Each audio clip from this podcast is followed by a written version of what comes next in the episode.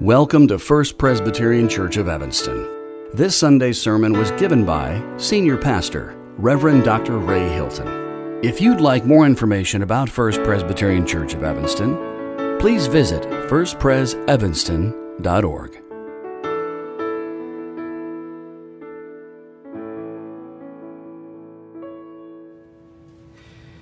Our scripture reading today is from the first epistle of the Apostle Peter, chapter 1, verses 3 through 9.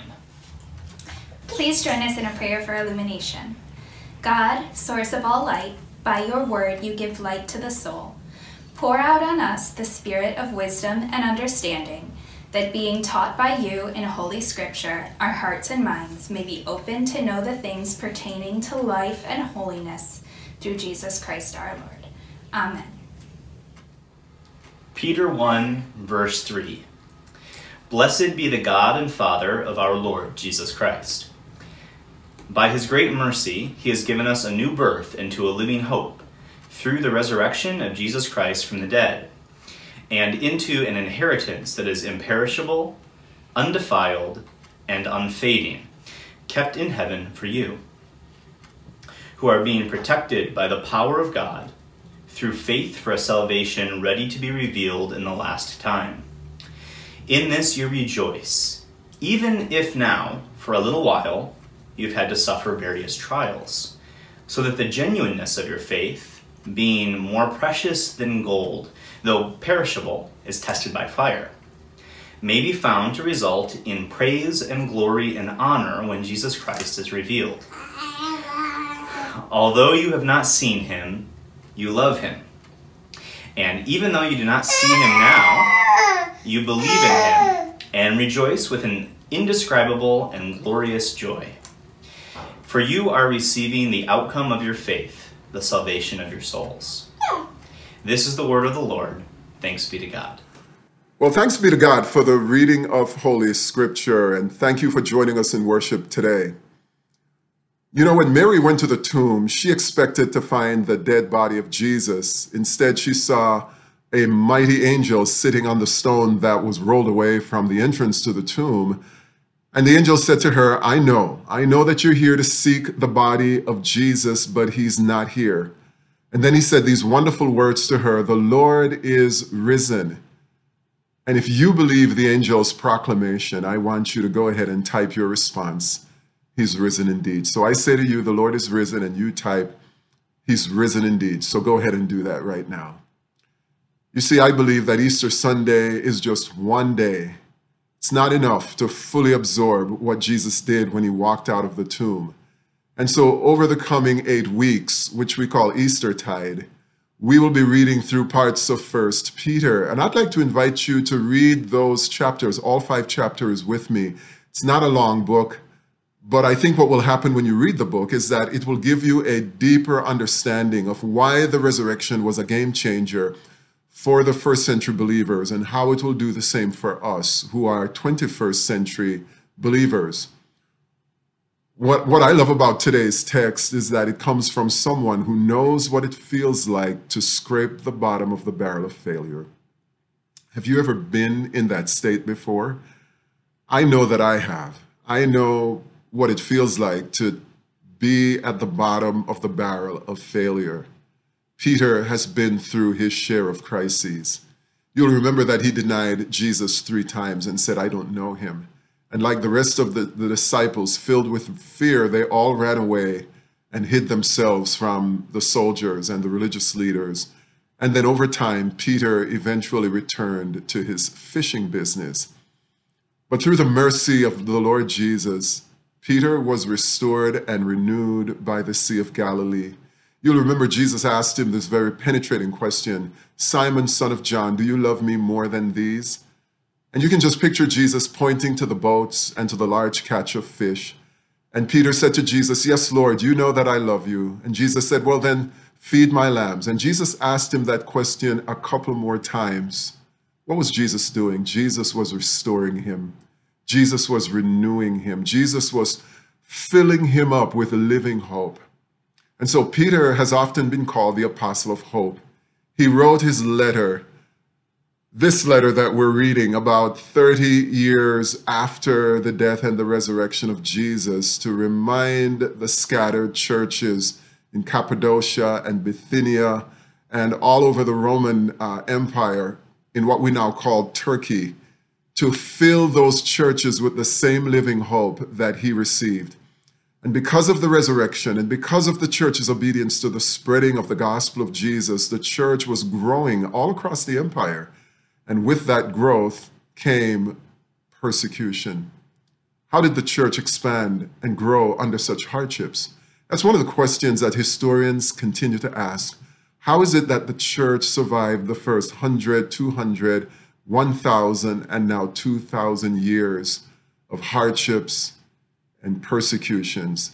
And I'd like to offer to you that it is because of the living hope that is found in the Lord Jesus Christ. Peter begins our reading by saying these wonderful words of blessing and praise.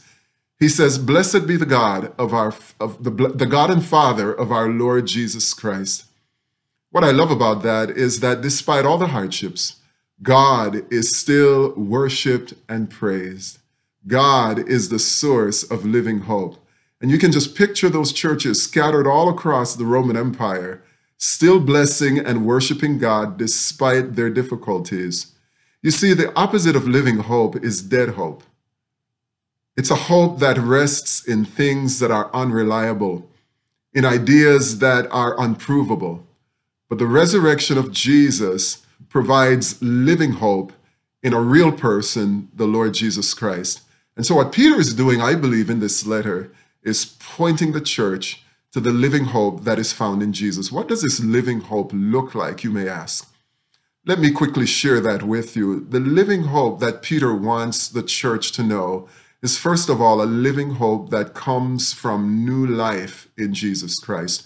Some people call it the new birth, others call it being born again. Notice what he says because of God's great mercy. And friends, that is always the starting point. Every blessing comes to us because of God's great mercy. Peter says, because of God's great mercy, God has given us new birth into a living hope through the resurrection of Jesus Christ from the dead and into an inheritance that is imperishable, undefiled, unfading, kept in heaven for you. Just as an infant does nothing to be born, we experience rebirth, new birth, not because of who we are. And it's important that we understand that. To be born again, to be born from above, to receive new birth, it never comes to us of, because of who we are or because of what we have done. We're born of God because of God's great mercy. Isn't that an amazing truth to, to hold on to? When you receive Jesus Christ as your Lord and your Savior, you are born into this reality called living hope. This was the exact message Jesus told Nicodemus that night, that who came to him seeking answers to his questions. Peter wants us to know, he wants the, the scattered church to know, the distressed churches to know that we are children of God that God loves us so much that he sent Jesus to die on the cross and God raised him from the dead to give us this new living hope. Without Christ, we have no hope. Without Christ, we have a dead hope. As children of God, reality is we are heirs of Christ. We have a rich inheritance. That's what happens when you become part of the family of God you receive this rich inheritance that is imperishable, undefiled, and kept in heaven for you, for me. And you say, well, Pastor, what is this inheritance? Because often when we think of an, of an inheritance, we think of a will being read and we're being told all the monetary gains that will now be ours. Well, this inheritance is not a pot of gold. It is what I call the assurance that we will have unbroken union with Christ in heaven an inheritance with Christ, a union with Christ that is imperishable, undefiled, that can never be taken away. And it starts right now. So that's the first thing that Peter wants the church to know regarding living hope. They've been given new birth, they're children of God, and they have an inheritance that begins right now. The second thing he tells them about this living hope is that with this living hope, we can face trials. And maybe I should say, we will face trials. It's great to know that our inheritance is kept in heaven for us. But what about life on earth? The practical person says, what about right here and right now? What about the fact that we're dealing with the coronavirus pandemic? What about the fact that the churches that Peter would have written these letters to are experiencing great duress? How does this living hope help us? Well, notice what he says in verse 5. Because of this living hope in Christ, you are being protected by the power of God through faith for a salvation that is ready to be revealed in the last time. So when I read that, especially when it says revealed in the last time, I don't know why, but it just brought to my mind a marathon runner who's running, who's getting tired and wants to stop. But along the way, the marathon runner has these refueling station. And as they're running, they reach out and just grab a cup of water some of them will grab two and pour one cup over the, the runner's head, over his head, and then she will drink the second cup. But the runner gets a, a shot of energy to keep running until the end of the race, until the last leg of the, the race. Just as water sustains the exhausted runner, living hope operates like that. It's the fuel that sustains the discouraged believer. Because just because we have living hope doesn't mean we're going to be protected from hardships. Look at, look at what verses 6 says. And knowing that God is protecting us, the response is pretty amazing. In this you rejoice, even if you know for a little while you have had to suffer various trials, so that the genuineness of your faith, being more precious than gold, that though perishable, is tested by fire, may be found to result in praise and glory and honor when Jesus Christ is revealed. So our faith is being put alongside the most precious asset in all the world at that time, and that is gold. But the thing about gold, and no matter how precious it is, when it's tested, it can be perishable, it passes away, it's tested by fire, and our faith will outlast that test. So I want you to be careful. Let's be careful now. When I say that living hope protects us and reassures us that we're protected by God, it doesn't mean that God somehow grants us immunity from hardships. I mean, that's a given, right? It doesn't mean that God somehow lifts us out of every calamity and every disappointing experience. We know from experience that that is not true. Right now, I'm seeing tons of articles online written by people who are angry. And I think it's okay to be angry. And I think it's important to lament. But what I, when I read some of these articles, of course, these people are asking, why? Why, God? Why are you allowing us to go through this horrible experience with the coronavirus? Folks are saying things like, I trusted God with my life. I was faithful in my commitment to the church. I gave faithfully to the work of God. I did acts of service in honor to the cause of God. And now God doesn't seem to be protecting me or my family from this current calamity. It seems like God has failed me. People's faith have been rattled. Again, let me remind you God doesn't promise to keep us from the woes and the troubles of this world. What God promises to do is to sustain us through the hard times and this is why he compares our faith to gold. If you believe in Jesus and you rest in him, then we know that suffering will come. Think about the most perfect person who ever lived, and that would have been our Lord Jesus Christ. And yet, Isaiah says to him, He was despised, he was rejected by men, He was full of sorrows, a man of sorrows, and acquainted with grief. Paul says to, to the church that if you follow Jesus, anyone who follows Jesus must prepare themselves to suffer hardship. Jesus says, If you will be my disciple, pick up your cross and follow me. So I want to remind you that just because we love the Lord Jesus and just because we've been faithful to him and just because we have taken all the right steps in being faithful disciples of Jesus, it doesn't mean that we will not experience hardships. But Jesus says, Take heart. In this world, you will experience many tribulations, but be of good cheer, Jesus says, I have overcome the world. That, my friend, is living hope. I wish I could tell you all the reasons why we suffer. I have I don't know. I don't know and I don't think that's the important thing to sort out exactly why we suffer. What I think is more important is that God has given us living hope, like that runner getting a fresh dose of water to infuse us to keep running, to keep going, to keep following Jesus. Because as we keep moving forward, we have the assurance that Jesus walks with us. And maybe that's the last thing I want to say to you before I stop. That with living hope, living hope enables us to never stop believing. I didn't say you won't have doubts.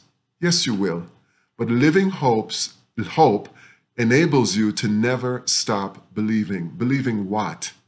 So we're back to the beginning that Jesus, our Lord and Savior, is alive, that he overcame the grave.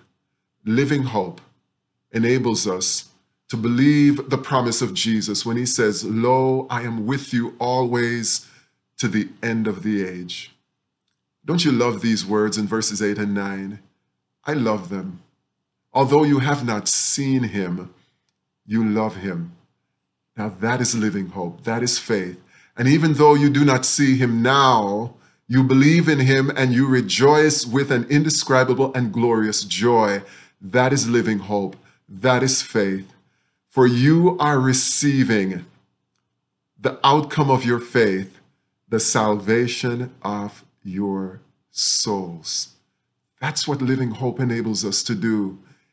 In the dark, dark moments, in the deepest and darkest valleys that we will find ourselves in, Jesus is saying to you, living hope, knowing that I'm alive, knowing that I'm walking with you, will enable you to believe even when you can't see, to rejoice even when everything says you should wear a frown. These are the ways in which living hope sustains us.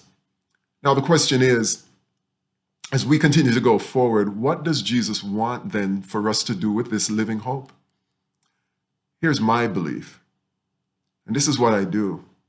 I believe Jesus wants us to embrace that living hope that He is alive, that He's not making a mistake regarding our current reality. He wants us to embrace that so that we can keep walking. Now, what I'm going to say to you is going to sound very pedantic, very boring, but He wants us to keep walking, keep putting one foot in front of the other Keep going forward one day after the other. And let me tell you why you need to do that because what we're facing is not a problem that American ingenuity can fix overnight. What we're facing will not be resolved quickly. Everything in us, and that's the American way, right? Everything in us wants to microwave these troubles and be done with them so we can get back the lives we had in 2019, or maybe the lives that we had at Christmas of 2019, or even January of 2020. Well, we can't do that. We cannot turn back the clock. The only thing we can do with this living hope is to walk with God through these days, one day at a time. One day at a time. You see, walking is slow. It is non dramatic, it is rhythmic. When you walk instead of drive, when you walk instead of run, you notice things about yourself and you notice your surroundings. You notice things that you tend to overlook. And during this time when we have when we have all slowed down, friends, if you just allow this time to do its work in you and in your life, you're going to notice things that you've overlooked, things in yourself, maybe your impatience, maybe the greed, maybe the anger, maybe the, the doubt that's been, that pesky doubt that's been in your heart and in your mind. You're going to notice things, your cynicism, your bitterness, your pride, your shame, you're going to notice things that because you were so busy running and coming and going, you had the time to press those things down. And now here you are. You've slowed down, and all you can do is walk one step at a time because the days are long. And so, what do you do? You keep walking. And as you walk one step at a time, here's what I'm doing, and I want you to join me in doing it, doing the same thing. Remember to pray. We all had excuses why we couldn't pray because we were so busy. Now we don't need to rush out the door anymore. So as you walk with Jesus, that's what Living Hope does. It allows us to walk with Jesus. Remember to pray. As you walk, remember to read the Bible and read the Psalms. I spoke to a friend a few weeks ago who asked me, What do you recommend I read during these times? And I said to him, Read the Psalms. As you walk, remember that it's okay to lament because as you're walking, you're going to notice that you're angry and you're sad and you're discouraged and you're not happy about what's going on. And it's okay as you walk to lament and to bring those laments to God. As you walk, remember to listen and obey because God is speaking to you. Because now that you, your frequencies are more tuned to God, to living hope, God is going to be speaking to you and it's time to listen, and it's time to obey. And as you walk, remember to treasure your church and your church family. We had a prayer meeting on Thursday night, and I'm telling you the truth, as I sat there and I saw the faces of some of my brothers and sisters, I felt this yearning inside for us to be together. And I remembered in that moment of prayer just how precious each and every one how precious we are to each other. But that happens when you slow down. We are not taking these things for granted anymore. And as you walk, remember Jesus. Remember how Jesus had to walk. Remember how he said to the disciples three times in the book of Matthew, as he was walking, he said, We're going to Jerusalem. And when we get there, he had to walk step by step to his death, destiny. And it was a horrible destiny where he was rejected, he was arrested, he was persecuted, he was spat upon, he was nailed to the cross. His walk led him to suffering, but in that suffering, he triumphed over it, was risen from the dead, he's ascended to heaven, and now he's seated. Jesus says, when you persevere in your living hope, believing and trusting in me, you will overcome. Amen. I remember reading a fascinating story in one of Pastor Tim Keller's book where he tells a story of a man who was about to lose his career and his family. And I know that's a desperate place to be when you're losing everything that you've built on.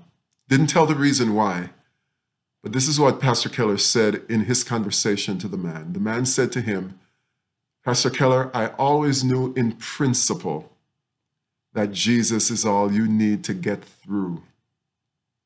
So, what we would say is this man had a, had a, had, an, had a head knowledge that Jesus is all you need. And we have that. We know what that feels like. But then this is what the man says, but you don't really know Jesus is all you need until Jesus is all you have. And what suffering does for the church, what suffering does for you and me, it strips away all the additives, all the stuff, all the detritus of our lives. And it brings us down to the centrality of that living hope that the Lord is risen, He's alive, He's with us. And suddenly we realize that you know, when you really think about it, all the gold, all the silver, all the money, all the stuff of my life, It's not really that important. Once it comes through the fire of adversity, all of that stuff burns away anyway. And the only one that's left is Jesus, and that is all I need to get me through. This is what it means to have living hope in Christ. He's our Savior. He's brought us into His forever family. He's our protector, not to deliver us from the hardships of life, but to sustain us through it. And then His living hope enables us to keep walking, keep walking. And that's what I urge you to do, First Pres. That's what I urge you to do, fellow traveler. Put your trust in the living hope of the Lord Jesus Christ and keep walking with him. In the name of the Father, the Son, and the Holy Spirit. And God's people say, Amen.